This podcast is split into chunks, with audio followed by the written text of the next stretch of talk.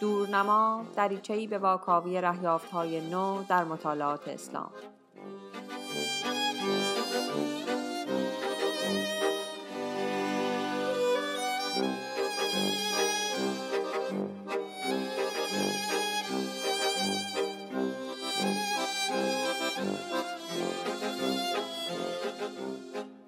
سلام، خوش آمدید. این سومین قسمت از به اضافه پادکست دورنماست و من فاطمه مستهزاده هستم. در به اضافه پادکست بنا داریم کتاب‌هایی رو که در رادیو دورنما مرور کردیم با عمق دقت بیشتری نقد و بررسی کنیم. در نهمین قسمت از فصل سوم رادیو دورنما کتاب حاشیههای فمینیستی قرآن اثر عایشه هدایت الله رو مرور کردیم. در به اضافه پادکست این شماره با آقای دکتر علیرضا دوستدار، دانشیار دانشگاه شیکاگو در مطالعات اسلام و انسانشناسی ادیان گفتگو خواهم کرد تا با نگاهی به پس زمینه تفسیر فمینیستی قرآن محتوای این کتاب را از یک منظر منتقدانه بررسی کنیم. دعوت می‌کنم بشنوید.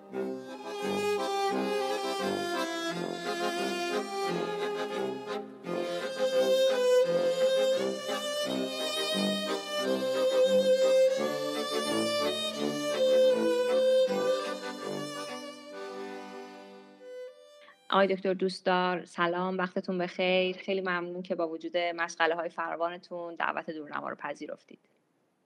سلام، خیلی ممنون، خوشوقتم، در خدمت شما هستم. سلامت باشید، خیلی ممنونم. اگه اجازه بدید بحث رو در واقع از یک منظر خیلی اساسی شروع بکنیم. وقتی که کتاب رو میخونیم متوجه میشیم که همونطوری که در مقدمه هم خود هدایت الله میگه، در واقع کتاب دو تا رویکرد متفاوت داره نسبت به تفسیر فمینیستی. در فصل اول، یعنی در اون بخش‌های اولیه کتاب، در واقع هدایت الله روش‌شناسی ودود، بارلاس و دیگران رو نقد میکنه با جزئیات. مثلا راجع به این که اینا برخوردشون با حدیث چطوریه یا برخورد گزینشی میکنن، با حدیث حرف میزنه. اما بعد که میریم در فصل بعدی و یه مقدار میریم جلوتر، وارد نقدهایی از نوع دیگه‌ای میشیم که در واقع شاید بشه گفت با یک نوع حالا بدبینی و دلسردی همراهه نسبت به اینکه ما بتونیم از متن قرآن تقاضای عدالت فمینیستی داشته باشیم. به این معنا آیا ما میتونیم بگیم که اون نقدهای جزئی نگر که در بخش‌های اول مطرح میشن دیگه بی‌معنا میشن، چون که اصلا نویسنده داره روی کرده اون نسل اول مفسران رو حالا با تقسیم بندی که خودش میکنه، نسل اول و نسل دوم، او به نظر میاد که داره روی کرده اون نسل اولی ها رو زیر سوال میبره، یا اینکه نه، باید همچنان به اصلاح و توسعه این روش های تفسیر فمینیستی امیدوار باشیم؟ بله، سوال خیلی خوبیه. من فکر میکنم که یکی از نکات جالب این کتاب اتفاقا اینه که به نوعی خانم هدایت الله اومده و روش در واقع اون یا مسیر پژوهشی خودش رو و مسیری که از طیش رسیده به نتایجش رو، اون رو به نوعی اومده و در خود کتاب نشون داده.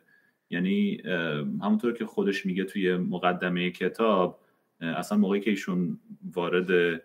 دانشگاه میشه برای اینکه پروژه دکترا انجام بده، با یک دید همدلانه نسبت به تفاسیر فمینیستی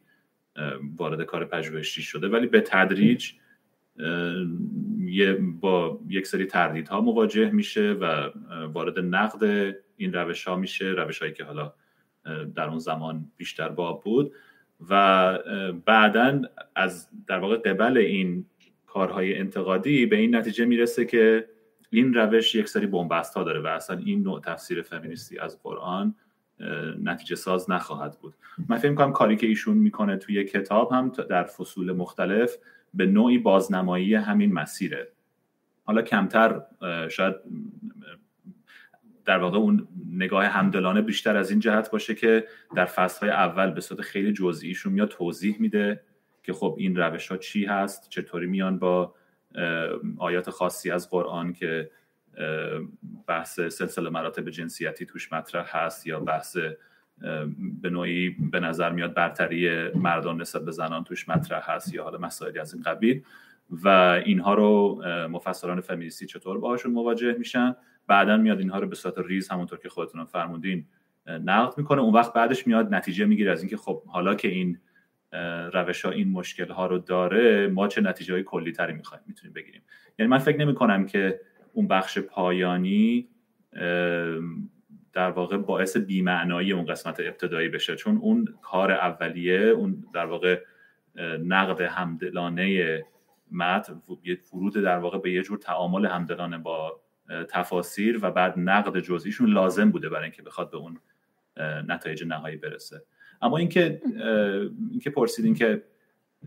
آیا همچنان باید به اصلاح و توسعه روش‌های فمینیستی روش‌های تفسیر فمینیستی فکر کرد یا نه، من فکر می‌کنم خب این بستگی داره به اینکه منظور از روش‌های تفسیر فمینیستی چیه. من فکر می‌کنم ایشون، حالا می‌تونیم بیشتر راجع بهش صحبت کنیم، ولی به نظرم میاد که ایشون این نوع تفاسیری که توی حالا کارهای اون نسل اول و دوم تفسیری بوده، اونها رو ایشون فکر می‌کنه که نتیجه ساز نیست. این مسئله،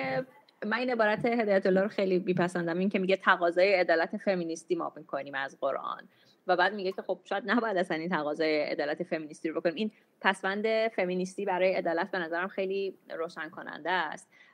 و حالا اگه بپذیریم که مثلا هدایت الله تقاضای عدالت فمینیستی از قرآن رو یک تقاضای نابجا میدونه، خب نهایتاً پس هر جور تفسیر دیگری که بکنیم دیگه تفسیر فمینیستی قرآن نیست به هر حال دیگه،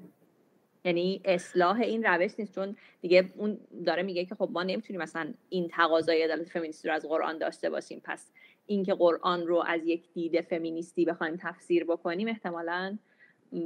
کار نشدنی از نظر او. بله، خب نکته جالبی میفرمایید. من فکر می‌کنم چند تا مسئله هست اینجا. یکی این که خب درسته ایشون میاد یه جا میگه که ما باید از یک طرف متوجه باشیم که در واقع اون مدعیات عدالتی که ما مطرح می‌کنیم، اون صحبتایی که ما داریم و تقاضایی که داریم برای برابری، این در یک بستر تاریخی و فرهنگی خاصی مطرح شده و این حالت جهان شمول نداره لزوما، و ما باید این رو به رسمیت بشناسیم. منتها نتیجه‌ای که از این میگیره این نیست لزوما که ما نباید همچین ادعایی بکنیم. خب این به هر حال دغدغه ماست و دغدغه زمان ماست و اون بستر خاصی که توش قرار داریم. از اون طرف در خود قرآن و تفاسیری هم که از قرآن شده میخواد بگه که ما نباید لزوما از یه طرف نباید که با این فرض پیش بریم که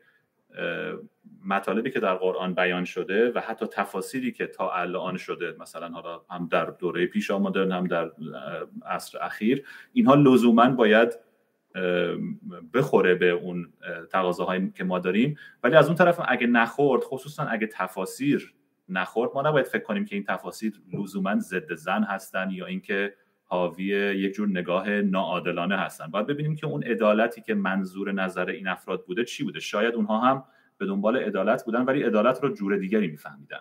منتها نهایت حتی اگر به این نتیجه هم رسیدیم، معنیش این نیست که از دید هدایت الله که ما اون نسخه عدالت رو باید بپذیریم. صرفاً باید که مسئولیت ادعایی که خودمون مطرح می‌کنیم رو به رسمیت بشناسیم و این رو خیلی واضح بگیم که ما داریم راجع به این نوع عدالت صحبت می‌کنیم که این در این بستر خاص تاریخی و فرهنگی خاص ما به وجود اومده. اما اینکه آیا میشه بازم به صورت فمینیستی تفسیر کرد قرآن رو یا نه، فکر می‌کنم از اینجا اگه شروع بکنیم، خب ممکنه یه نوع دیگه‌ای بشه باهاش مواجه شد، که ولی تا یه حدی مستلزم تغییر نگاه نسبت به وحیه فکر می‌کنم. حالا دقیقا من میخوام اینجا همین سوال بپرسم. اگه خیلی صریح بخوایم راجع به نه فقط شخص هدایت الله، من فکر میکنم که این یه در واقع تغییر نگرشیه که بین زنان مفسر قرآن به خصوص در فضای آکادمیک، حالا بیشتر از شاید جاهای دیگه در فضای آکادمیک امریکایی الان مطرحه. موضع نهایی این آدم‌ها درباره ادامه حیات این فمینیسم اسلامی چیه؟ در نهایت آیا فکر می‌کنن که می‌شود خوانش فمینیستی از متن قرآن داشت، حالا مثلا با یک روش‌های دیگری، یا اینکه فکر می‌کنن که باید ما در عصر حاضر حداقل یه بخش‌هایی از قرآن رو کنار بگذاریم و دیگه به متن نباید فشار بیاریم برای اینکه به عدالت فمینیستی دست پیدا بکنیم؟ چون راستش من با خودم فکر میکنم که اگر که قرار باشه که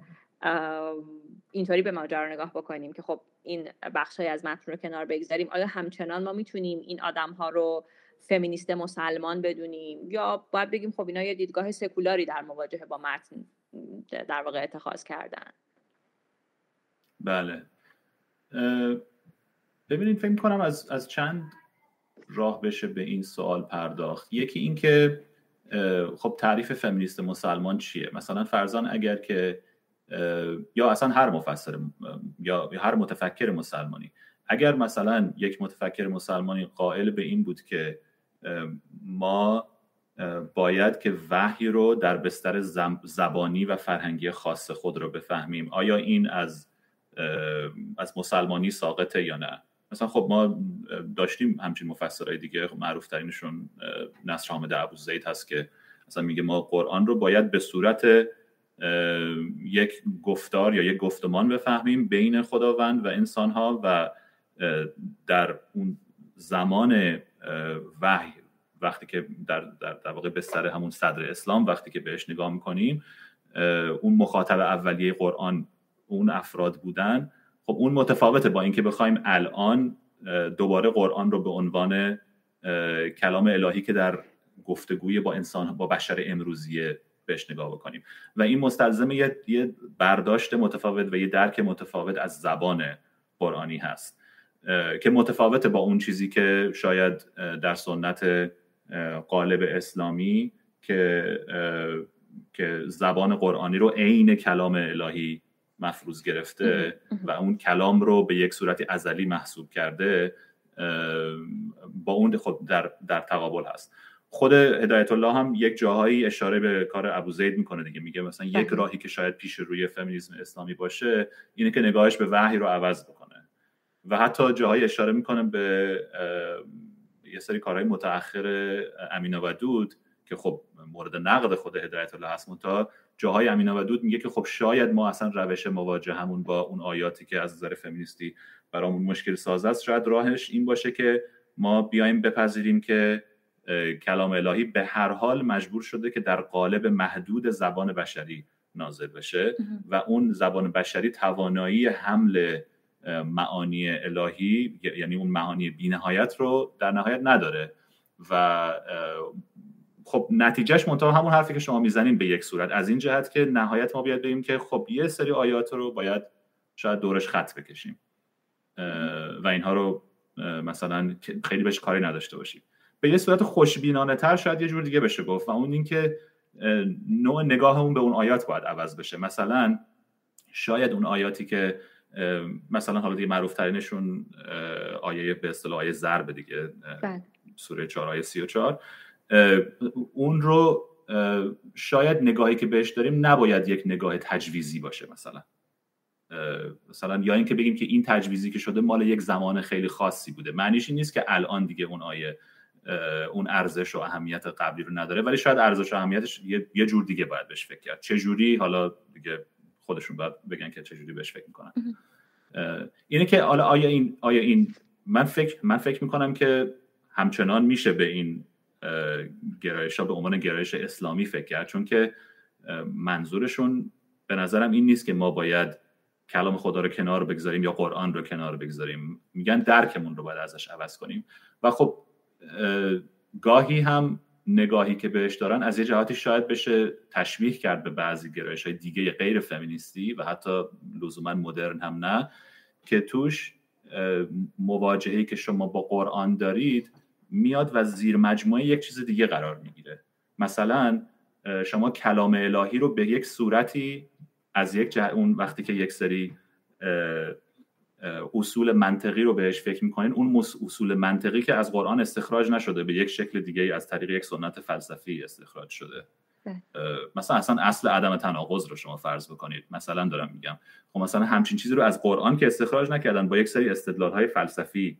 بهش رسیدن و وقتی که دارن با قرآن مواجه میشن اگر که چیزی اون اصل عدم تناقض رو به یک صورتی باش تضاد داشت، اون وقت باید جوری به یک شکل قرآن رو با اون جور بکنن. حالا شاید بشه گفتش که در حاشیههای فمینیستی هم به یک صورتی یک نوع کلام فمینیستیه، یک جور فلسفه فمینیستی، یک جور انسان شناسی فمینیستی، اون در واقع اولویت یا ارجحیت پیدا میکنه. حتی من فکر میکنم مثلا شما اگر در تفاسیر شیعی اگه نگاه بکنید، خب خیلی از تفاسیر شیعی حدیث شیعی رو، حدیث ائمه رو به طور خاص، ائمه معصومین رو خیلی بهش اهمیت زیاد داده میشه، در این حد که حتی در بعضی از شاخه های اون تفسیر شیعی میگن ما اصلا قرآن رو بدون حدیث نمیتونیم بفهمیم، یعنی اون حدیث ائمه است که باید بیاد نهایتاً برای ما معنی بکنه قرآن رو. خلاصه من فکر می‌کنم هر کدوم از اینها رو به یک صورتی میشه یک حالا نهله یا یک گرایش متفاوت اسلامی نسبت به متن مقدس، نسبت به قرآن فهمید. من حالا همطور که شما داشتید توضیح میدادید راجع به این که چطور نگاهمون رو به وحی عوض بکنیم، داشتم به یکی از نقدهای هدایت الله اتفاقاً به فمینیست های مسلمان نسل اول فکر میکردم، چون اونجا اونا میگن که ما نباید لزوما نگاه بکنیم که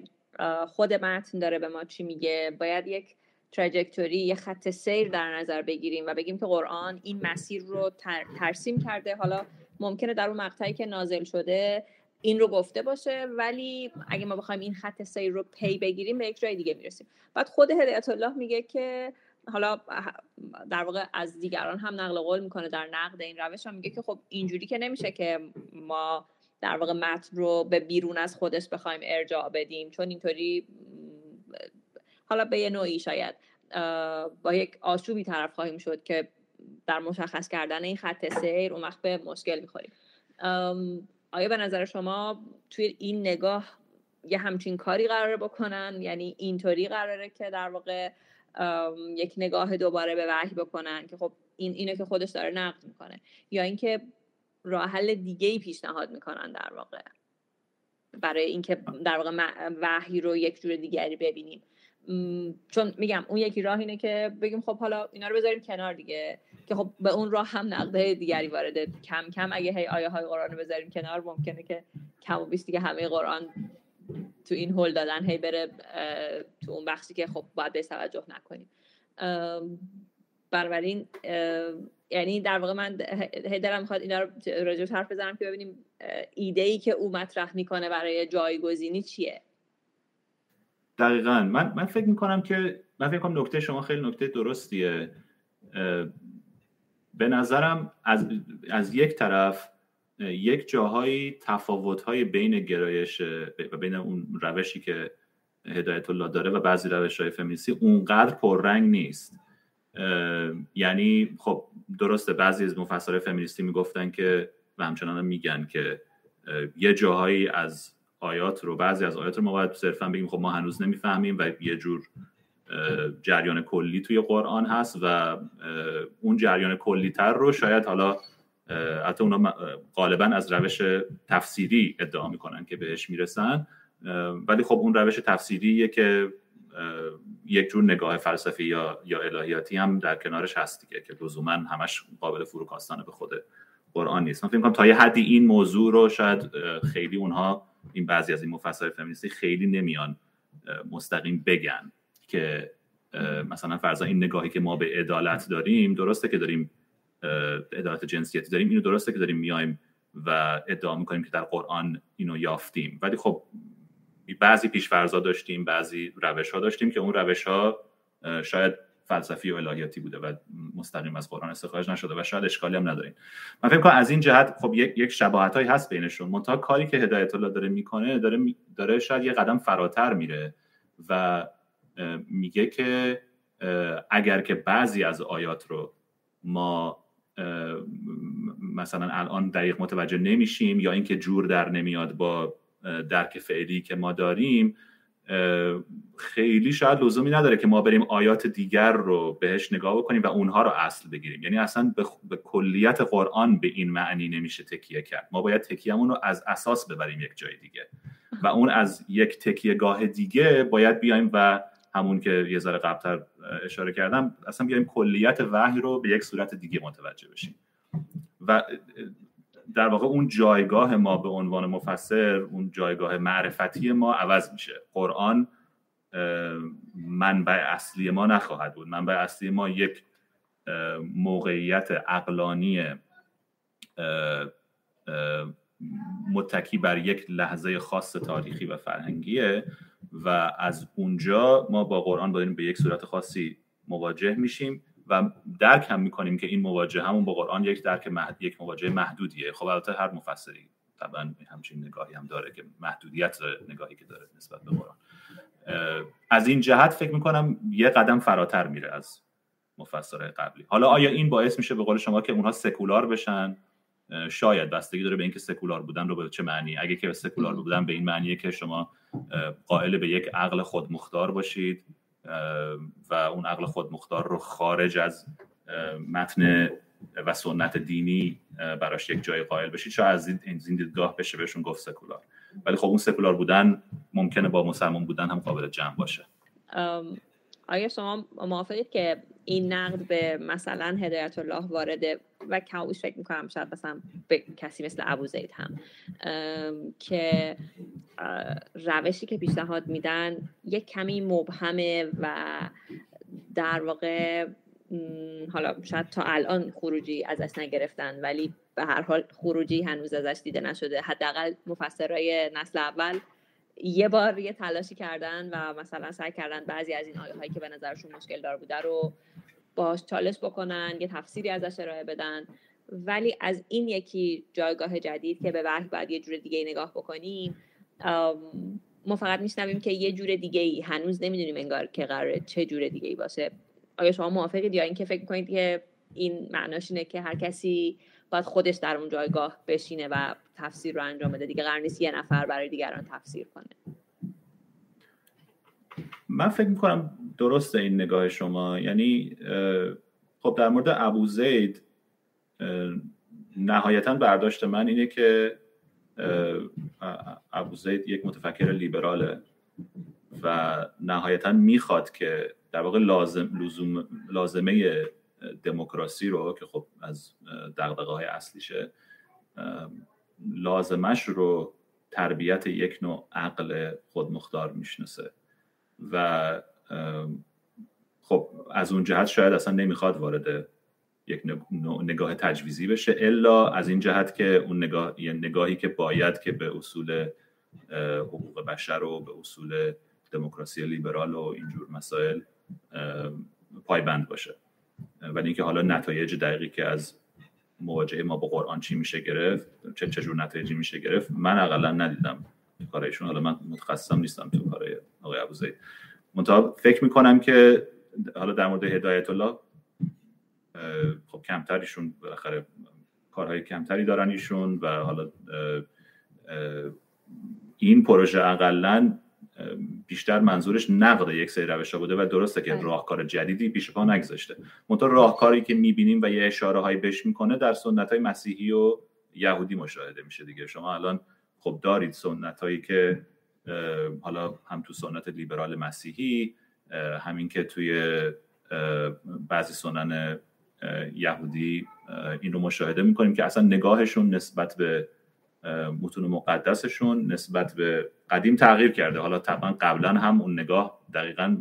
معادل نگاه مفسران اسلامی به قرآن نبوده، تفاوتایی داشته، منتها به یک شکلی به اونها به عنوان الگو نگاه میکنه و شاید اون الگوها رو اگه نگاه کنیم بشه یه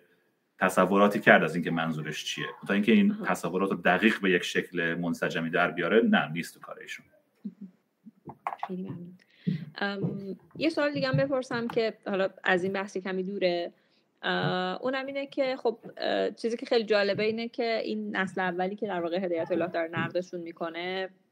خب همچنان هستن، فعالن، اصلا در فضای آکادمیک و کار میکنن و مشغول یعنی تولید محتوا در همین حیطه هنوز هستن. خب قطعا برای خوانندگان کتاب جالبه که بدونن خب اون آدمایی که دارن نقد میشن خودشون چه واکنشی نشون میدن نسبت به این نقدها. آیا مثلا بارلاس و ودود نقدهای هدایت الله رو میپذیرند و فکر میکنن که آره بعد اینا رو بازبینی بکنیم، یا اینکه رو موضع قبلی خودشون هستن همچنان و در واقع نقدهای هدایت الله رو وارد نمیدونن؟ بله، یه ژورنالی هست، ژورنال مطالعات فمینیستی در دین، Journal of Feminist Studies in Religion، که سال 2016 یک میزگردی رو اینها چاپ کردن که اولش یه مقاله از اسما بارلاس بود در نقد همین کتاب عایشه هدایت الله، و بعداً تعدادی از افراد دیگه‌ای که توی این بحث بودن وارد شدن، از جمله امینه ودود و کیشا علی و بعداً خود عایشه هدایت الله هم که پاسخ میده. تو اونجا بعضی از این عکس العمل‌ها رو میتونیم خیلی خوب ببینیم. اسما بارلاس خیلی واکنش شدیدی نشون میده به خانم هدایت الله،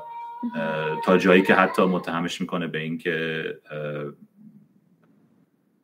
مسلمان نیست. و از اون طرف ودود، خب اون هم واکنش نشون میده، نه به شدت اسما بارلاس. یه بحثی که ایشون میکنه اینه که میگه که با یک نقد آیا میشه کل یک تلاش رو زیر سوال برد. و اون وقت کسای دیگه هستن که مثلا کیشا علی، خب نه، از در دفاع از عایشه هدایت الله وارد شده، و افراد دیگه هم هستن که میان میگن که این کاری که خانم هدایت الله انجام داده کار خیلی ارزشمندی بوده ولی نباید به عنوان پایان خط فمینیسم اسلامی یا تفسیر فمینیستی اسلامی تعبیر بشه، و صرفا یه سری مسائل رو ایشون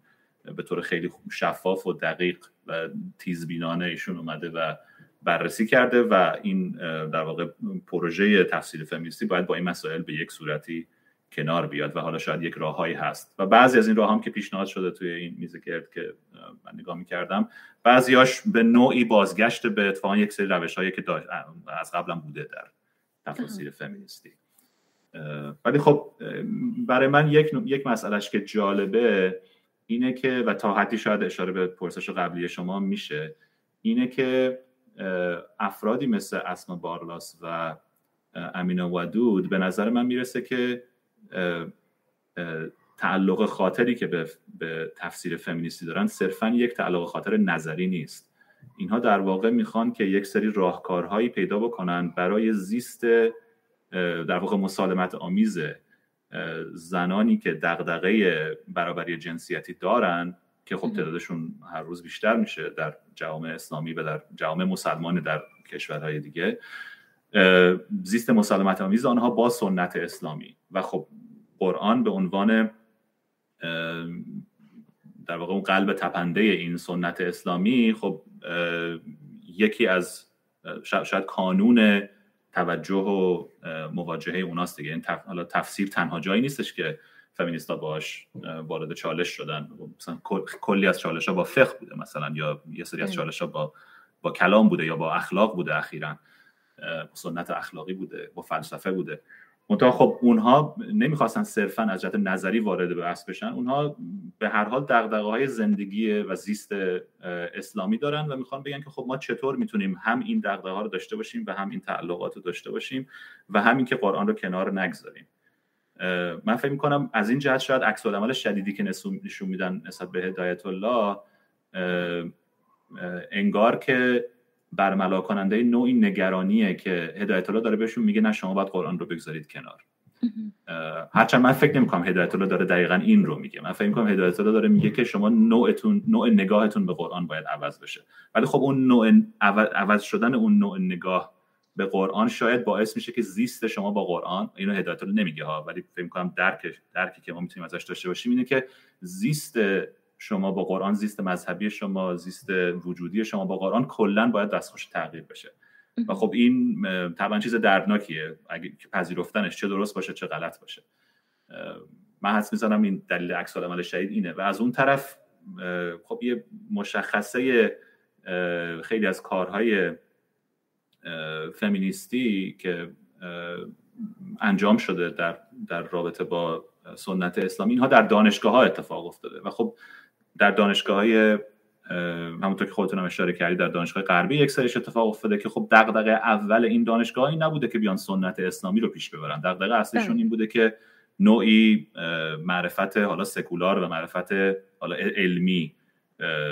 نسبت به یک سری متون، حالا بعضی از این متون ممکنه اسلامی باشه، یک سریش ممکنه هندو باشه، یک سریش ادبی باشه، اصلا هیچ ربطی به سنت‌های دینی نداشته باشه، اونها رو پیش ببره. و خب این که شما از درون اون یک سنت آکادمیک با یک سنت مذهبی مواجه میشین، خب در واقع یه محدودیت هایی هم داره دیگه. یعنی شما از اونجا از توی دانشگاه نمیتونید بیایید و یک زیست جدید اسلامی رو ساماندهی بکنید و فکر می‌کنم شاید تا یه حدی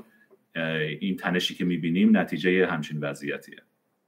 این خیلی نکته جالبیه که بهش اشاره کردید. یعنی در واقع ما با اسمشون رو میذاریم مفسران فمینیستی، اما واقعیت اینه که اینا به یک نوعی آدم‌های آکادمی هستن، یعنی هیچ شبیه باقی مفسران قرآنی که به طور معمول ما در فضای اسلامی میشناسیم نیستن و در واقع این فعالیتشون هم یه جور فعالیت آکادمیکه دیگه. حالا از مثلا خود ودود بگیریم که اولین کتابش در واقع پایان‌نامه دکتریشه، تا مثلا بارلاس، شیخ، خود هدایت الله، کیشا علی، اینا همه به هر حال شخصیتایی هستن که مشغول کار آکادمیکن و خب این کار آکادمیک شاید حالا به نوعی همین هم موضوع نقد بعضی ها باشه که در واقع این کار آکادمیک و اون چارچوب آکادمیک شاید با ایمان و اعتقاد محکم داشتن به یک متن یا حالا به یک موضوع مشخص لزوماً منطبق با هم دیگه نباشن و با هم جور در نیان. خیلی این نکته جالبیه که به نظرم خیلی هم باید بهش توجه کرد. یعنی در بررسی این که این آدم ها هر کدوم چه نظری میدن، به گمانم این موضوع رو باید در نظر گرفت که این کارایی هستن که تو فضای آکادمیک تولید شدن و لزوما تو فضای اعتقادی تولید نشدن. خب در بعضی موارد یکم متفاوت دیگه. مثلا خانم ودود که اشاره کردین، درسته که اولش کارشون تو همین دانشگاه اینها بوده، منتها فعالیت خارج دانشگاهی هم داشته ایشون. یعنی من فکر می‌کنم دغدغه‌هاش صرفاً دغدغه‌های دانشگاهی نبوده و حتی حوزه فعالیتش صرفاً حوزه فعالیت دانشگاهی نبوده. و اینه که از اون طرف هدایت الله تا جایی که من بودم اینطور بوده، یعنی بیشتر فعالیت ایشون دانشگاهی بوده. خب ولی این که در واقع اون تقابلی که ما می‌بینیم بین فردیه که بین اون مفسریه که تفسیری که داره انجام میده مخاطبش صرفاً مخاطب دانشگاهی نیست مثل ودود، و اینکه فعال هم هست در جامعه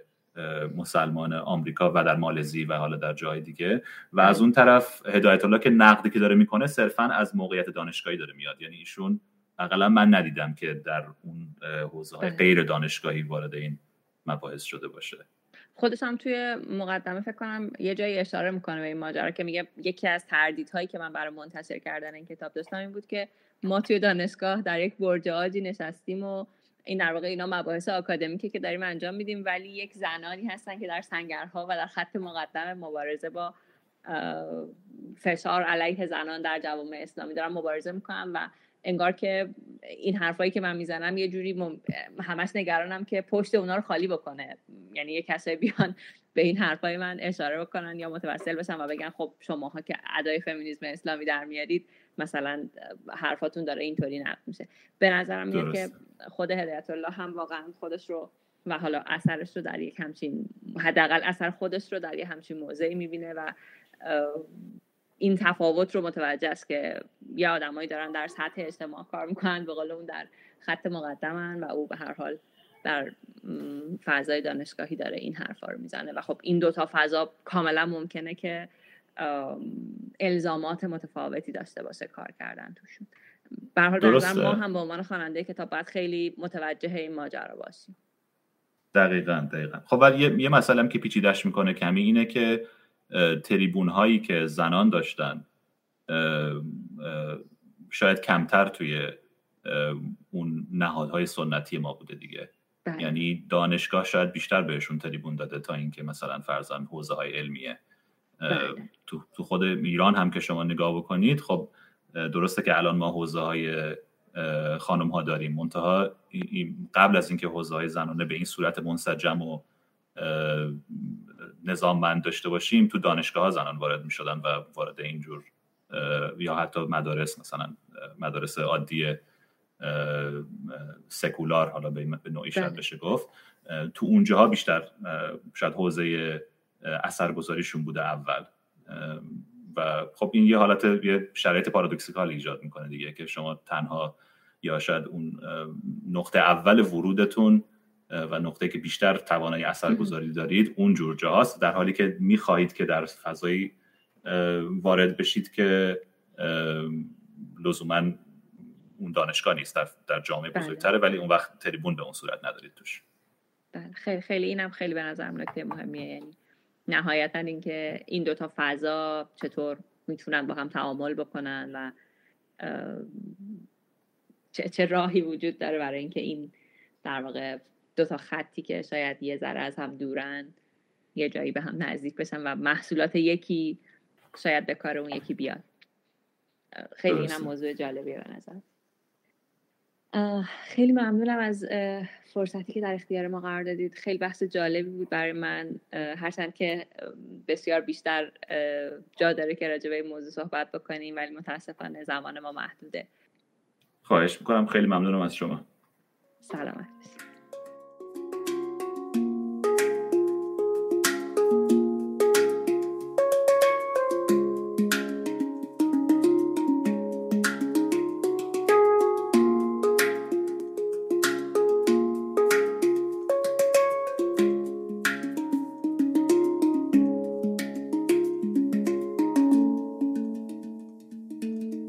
گفتگوی من با دکتر علیرضا دوستدار رو شنیدید در نقد و بررسی کتاب حاشیههای فمینیستی قرآن اثر عایشه هدایت الله.